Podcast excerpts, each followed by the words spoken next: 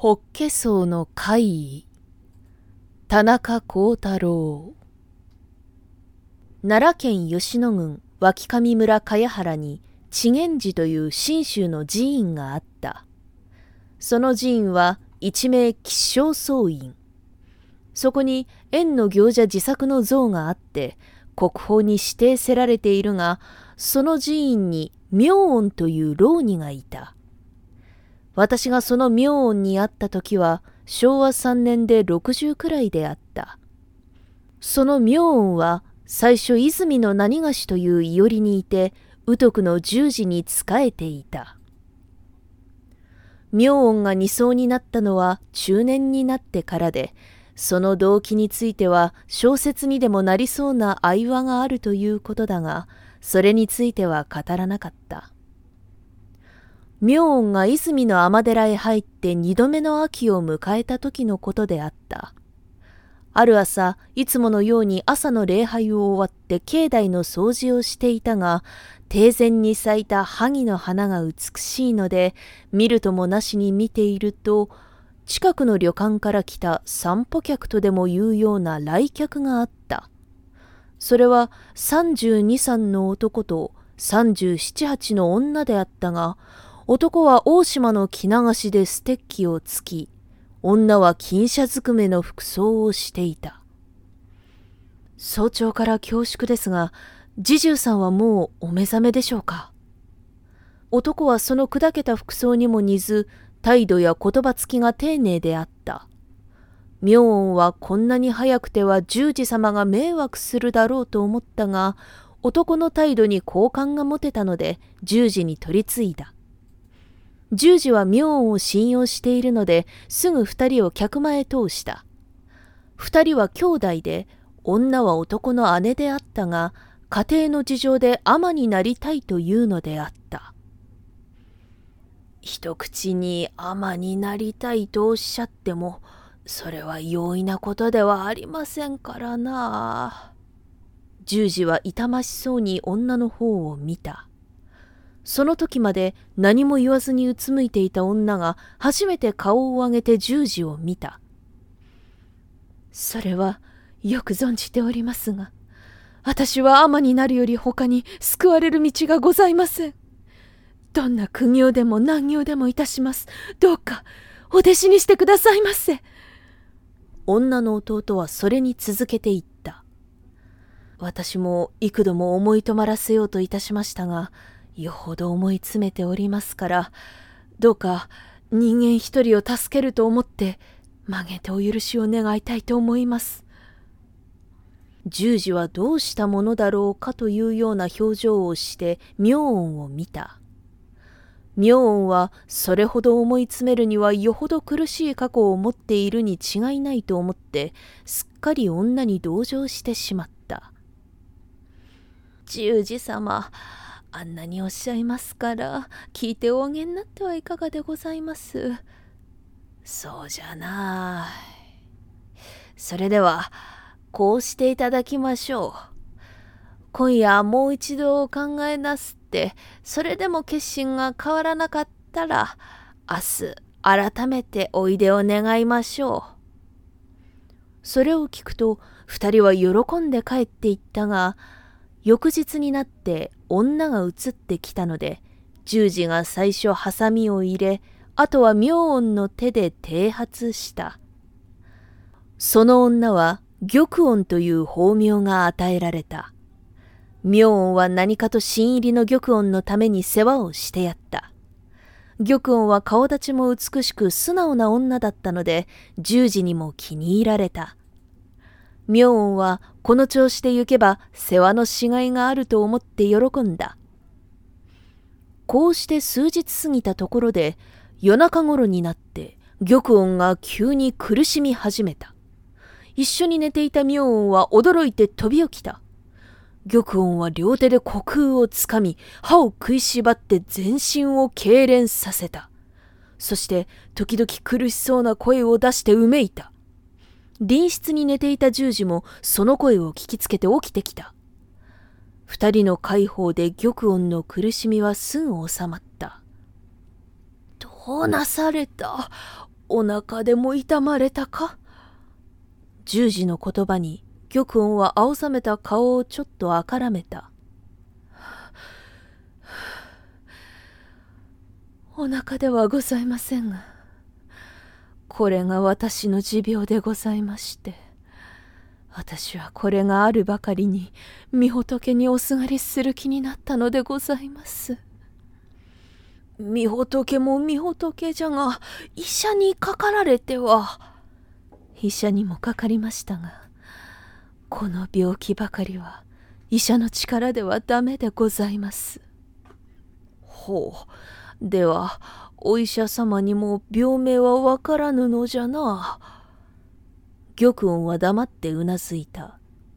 妙音はその病気には何か訳がありそうだと思ったが強いて聞くこともできなかった玉音はその夜をはじめとして毎夜のように苦しんだ妙音はその度に目を覚まして解放したが次第に慣れて後には玉音の苦しむのも知らずにいるようなことがあったある日十時は檀家の大夜に招かれたので妙音もその友をしていったが、意外に手間取って帰ったのは夜の12時過ぎであった。十時はすぐに寝室に入ったが、妙音は便所へ行きたくなったので、土間続きの便所へ行って帰りに手を洗おうとしたところで、自分のそばを通り抜けたものがあった。妙音はぎょっとしてその方へ目をやった。ネズミ色の衣を着て、腰に太い紐を巻いたホッケ僧の後ろ姿が見えた。妙音は驚いて声をかけようとした。その瞬間、ホッケ僧は縁側へ上がっていったが、それは影の動くようで、やがてパッと消えてしまった。妙音は変だから、続いて縁側へ駆け上がって、部屋部屋の障子を開けてみたが、怪しい男の姿は見えなかった。妙音は気味が悪いので自分の部屋へ入るなり寝床の中へ潜り込んだ。しかし、ホッケソウが気になって容易に眠られなかった。明くる朝になって妙音はいつものように起きて朝の礼拝を終わり、前夜のことを十時に話そうと思っていると、玉音が急に緊張した顔になった。あなたは、昨べ何か変わったものをご覧になりませんでしたか？変わったもの？妙はすぐホッケソウのことを思い出した。ホッケソウですか？見ましたよ。あれをご存知？妙音の声はトゲトゲしかった。では、とうとうご覧になりましたね？見ましたよ。あれはあなたの何ですか？では何もかも一切お話しいたしますではやっぱりあの人はあなたの？そうですよでももうこの世の人ではありませんからまあ私は罪の深い女でございます私は死ぬほどの苦しみを受けなくてはなりません。では、病気ではないのですね。資料のたたりでございます。私はどんなに後悔しているか知れません。玉音は地主の娘に生まれていとこの弁護士と結婚した。夫婦の間には二人の娘までできて家庭は至極円満であったがふとしたことから囲碁に興味を持って素人互角の間では評判になるようになった。そうなると自分の家ばかりでは満足ができなくなった。彼女は誤解でもあると出かけて行って終日帰らないことがあった。